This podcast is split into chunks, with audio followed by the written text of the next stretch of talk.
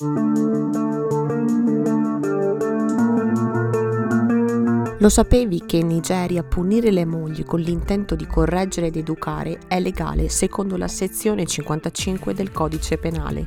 O che in Russia la violenza domestica è solo un'offesa amministrativa? Questo permette agli uomini abusivi di non essere puniti con detenzioni carcerari, bensì basta una multa per essere assolti da ogni crimine. E poi ci credi che in Egitto la legge permette ad un uomo di uccidere sua moglie se viene scoperta mentre commette atti di adulterio e che una percentuale esorbitante di donne viene picchiata perché ha risposto indietro al marito, ha parlato ad un altro uomo o ha speso troppi soldi. Come ti fa sentire conoscere che in Arabia Saudita e altre nazioni arabe non c'è nessuna legge che tuteli le donne in caso di violenza domestica? Le vittime di uno stupro rischiano persino di essere denunciate per adulterio. E se ti dicessi invece che in Libano e anche a Malta ogni uomo che commette uno stupro o eserciti violenza su una donna basta che sposi la vittima per non poter essere denunciato, o che in India lo stupro maritale non è considerato un crimine quando la moglie e il marito vivono insieme. Ed infine pensa al fatto che in Afghanistan sono stati aboliti i rifugi per le donne vittime di violenza e che oggi una donna afghana dovrà essere scortata da un uomo anche solo per andare dal medico. Come ti senti? Di che era credi che stiamo parlando? No, non si tratta del Medioevo, tempo in cui la violenza sulla donna veniva giustificata come un mezzo di istruzione, correzione e controllo. Non mi riferisco neppure al 1700, quando donne e bambini erano considerati come delle vere e proprie proprietà dell'uomo questo non è neanche il 1800 europeo, dove la regola del pollice giustificava e permetteva all'uomo di castigare sua moglie con una frusta o un bastone, basta che non fosse più spesso del suo pollice. no, questa è la realtà del fottuto 2021.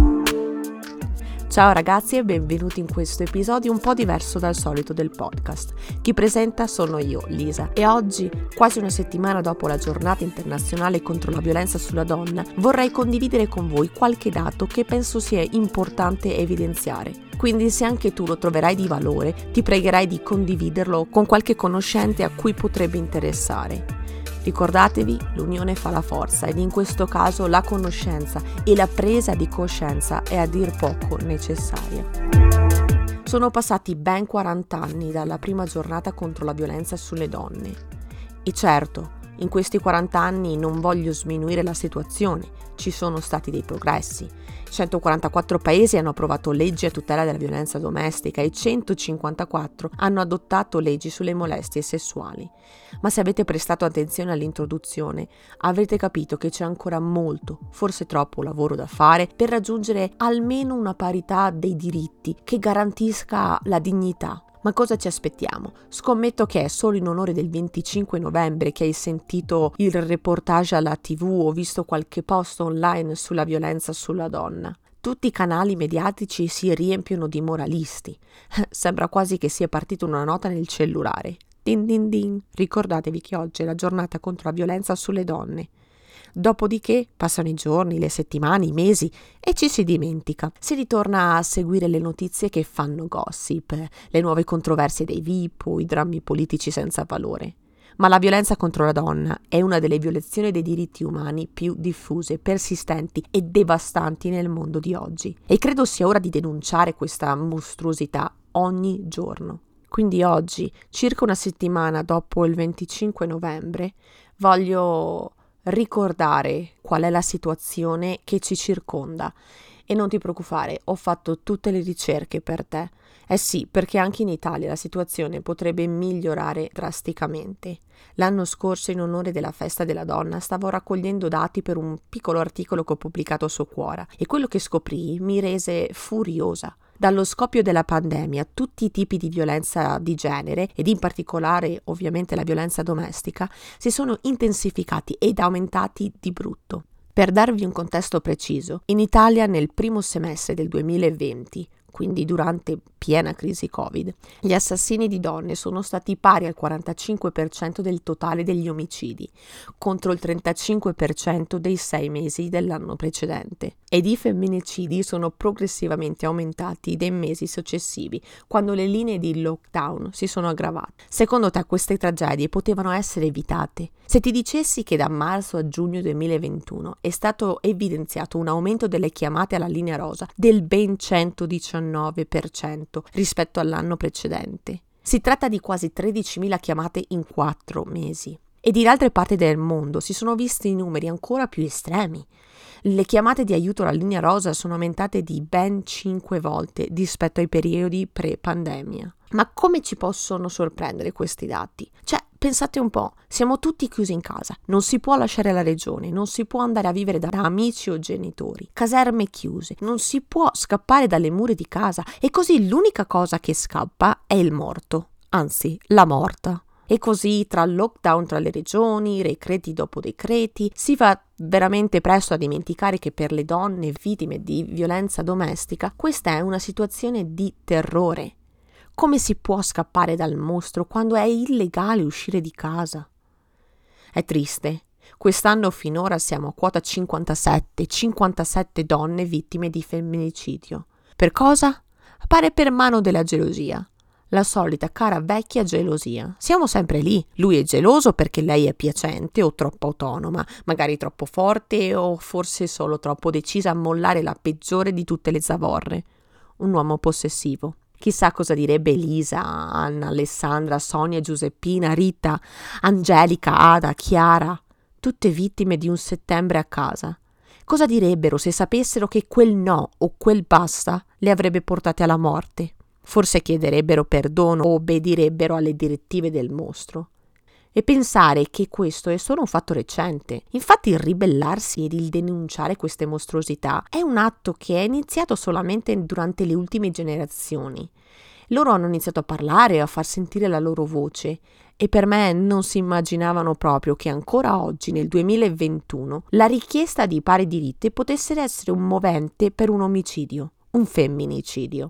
Proprio ieri leggevo che si stimano a più di un bilione le donne nel mondo che non sono protette legalmente in caso di violenza sessuale, fisica o domestica.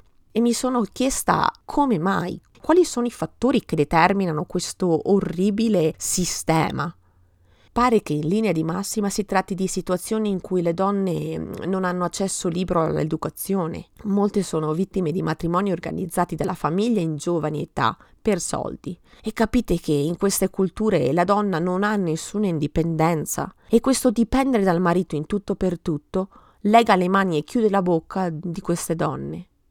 Sapete, non avrei mai pensato di dirlo, ma sono fortunata. Forse anche tu sei fortunata Infatti io non so cosa significhi non sentirsi al sicuro tra le mura di casa propria, non so cosa significhi sapere che se fossi in pericolo non ci sono leggi o autorità che mi possono tutelare e difendere. Si tratta di un bilione, un bilione di donne non hanno nessuna tutela. Anzi, come ho detto all'inizio dell'episodio, ci sono molti paesi in cui le leggi sottolineano l'importanza della violenza contro le donne. Basta che sia visto come un mezzo di istruzione e controllo. Ed in questo sistema l'imparità dei sessi si nota anche di fronte alla legge. Le forze dell'ordine infatti non considerano le voci femminili ed anzi supportano gli uomini abusivi coprendo ogni possibile traccia di abuso. Picchiare la moglie?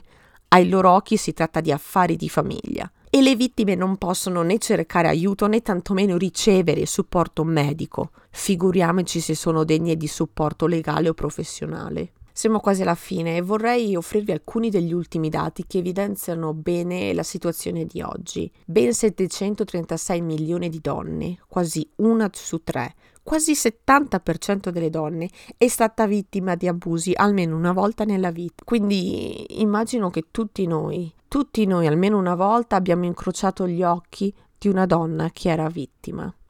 Quindi immagino che almeno una volta nella vita abbiamo incrociato gli occhi con una donna vittima di violenza. Forse l'abbiamo vista normale e non ce ne siamo neanche resi conto, perché per queste donne si tratta di vergogna.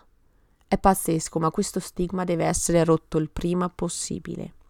Lo sapevi che ci sono almeno 200 milioni di donne di età compresa dai 15 ai 49 anni che sono state sottoposte alla mutilazione genitale femminile? Si tratta di trattamenti di massa, specialmente nel West America, dove almeno 9 donne su 10 vengono violati i loro diritti fondamentali. Adesso mi chiedo, ma cosa possiamo fare? A chi possiamo chiedere aiuto? Forse le femministe, no? Mi dispiace, e forse non, non, non mi troverai d'accordo su questo punto, ma spero che anche le differenze ci rendano più forti. Non credo che le femministe siano la soluzione. Infatti spesso mm, leggo post che difendono il diritto di avere i peli sotto le ascelle o mm, di essere quasi obese, solamente perché si può e siamo liberi di fare quello che vogliamo con il nostro corpo. E per carità, non dico che non ci sia un razionalismo dietro questi aspetti, ma un aumento dei femminicidi nel 2020 e nel 2021 penso sia un problema da denunciare ed analizzare. Forse se le femministe avessero dato un occhio all'aumento di chiamate alla linea rosa ed avessero trovato un modo di organizzare un sistema di aiuto, anche durante il Covid, chissà, forse non avremmo già 57 femminicidi quest'anno. Quindi, se non sono le femministe a marciare sui vari punti da toccare, chi? Forse, forse i politici. Quali? Quali politici? Quelli che da anni si divertono lontano dalle telecamere durante i festini a bunga bunga? Certo, Berlusca sarà anche stato beccato, ma chissà quanti se ne stanno scappando. E parlando di politica, uno studio basato su cinque nazioni mostra come 82% delle donne in politica ha subito qualche sorta qualche sorta di violenza psicologica, che si traduce in battutine, gesti inappropriati, commenti sessisti. Ancora una volta, vedete che la donna, anche nella casa della giustizia, nell'entità che dovrebbe tutelare i diritti, crearli e ad anche assicurarsi che vengano rispettati, non riescono ad abbandonare questa idea patriarcale di superiorità. Quindi le mie speranze sono veramente poche. Ma sapete quello che mi rende molto scettica? Quello che mi fa molto pensare è, che meno del 40% delle donne che subiscono violenza cercano aiuto di qualsiasi tipo. Quelle che lo fanno si rivolgono alla famiglia o agli amici e meno del 10% contattano istituzioni di natura più formale, come appunto polizia, servizi sanitari, centri antiviolenza. Perché? E secondo me si ritorna allo stigma della vergogna. Ti faccio una domanda. Secondo te come sistemiamo questo terrore? Abbiamo capito che in molti paesi il sistema legale non protegge le donne dalla violenza e le stazioni di polizia zittiscono le vittime ed elogiano i mariti abusivi o assassini. Come facciamo a sistemare questo corrotto mondo? Secondo me dobbiamo espandere l'educazione per le donne in tutto il globo. L'educazione dà un'opportunità a queste vittime di potersi creare una vita indipendente dalle mani di mostri senza dignità. Personalmente come faccio a supportare questa causa? Cerco di contribuire donando qualche fondo monetario ad istituzioni che mirano proprio a questo, offrire un lavoro, un'educazione, una nuova vita alle vittime della violenza del terzo mondo. Non voglio condividere l'agenzia a cui dono perché mm, non voglio discriminare nessuna iniziativa e se siete interessati basta davvero che fate un po' di ricerca online per trovare molti progetti. Assicuratevi sempre che si tratti di iniziative serie e ti consiglio di, di trovare quella che rispecchia al meglio i vostri valori. Spero che questo episodio abbia aperto un po' gli occhi su un problema tanto diffuso quanto nascosto. Personalmente vorrei che entro il 2030 tutte le donne vengano viste come figure potenti, cervelli brillanti, non solo come macchine per piaceri sessuali o creazioni di bambini. Anche perché chi ci piace o no, ognuno di noi è nato da una donna. Senza di noi, senza una figura femminile, non ci sarebbe nessuna umanità. Quindi non riesco a capire il perché dobbiamo considerarle come esseri umani inferiori. Questa domanda mi, mi perseguita da molto tempo. Mi ricordo di essere forse alle medie e dovevamo appunto scrivere un tema sulla donna. E mi ricordo chiaramente di aver terminato il tema con questo concetto tutti noi, cioè se guardiamo ad una folla di 100 miliardi di persone, ognuno di questi esseri umani è nato da una donna e una donna ha anche creato un mostro a volte. E questo mostro non riconosce il fatto che senza quella donna non esisterebbe, non, esisterebbe, non, non sarebbe qui. Non lo so, non so perché trovo proprio affascinante questo concetto. Faccio questo piccolo disclaimer, giusto, giusto perché non voglio, non voglio, che venga fraintesa. Ho parlato di uomini malvagi, certo, però ci sono anche tantissimi uomini dal cuore dolce che si battono tanto quanto le donne per la parità di diritti. E questi, questi angeli, queste persone sono dappertutto quindi innanzitutto se sei un maschietto e stai ascoltando, grazie. Se invece sei una vittima eh, e stai ascoltando, ti prego fai qualcosa. Ci sono diverse opzioni in grado di sostenerti in un percorso dedicato al ricovero e all'indipendenza. Infatti aggiungo nelle descrizioni del podcast alcune risorse che oltre all'accoglienza telefonica o a colloqui personali possono offrire servizi di ospitalità in case di rifugio, consulenze psicologiche, legali e soprattutto certi programmi ti aiutano a creare un percorso uh, di indipendenza, così da essere introdotta nel, eh, nel, mondo lavorativo, nel trovare le tue finanze e poter sopravvivere senza dover essere abusata. Questo è tutto, spero di non avervi annoiato e come vi dico se lo, avete trovato questo episodio di, eh, d'aiuto, condividetelo, è sempre bello, taggatemi nelle vostre stories, chiunque volesse collaborare in questo progetto, veramente, basta che mi contatti, non è un profitto per me, è solamente una passione così che coltivo a lato. E mm, così spero, spero di condividere qualche qualche pillola di saggezza o anche solamente qualche pillola comica di tanto in tanto perché ridere fa bene. Quindi ok, basta, fino alla prossima volta, un grosso abbraccio, un grande saluto, Lisa.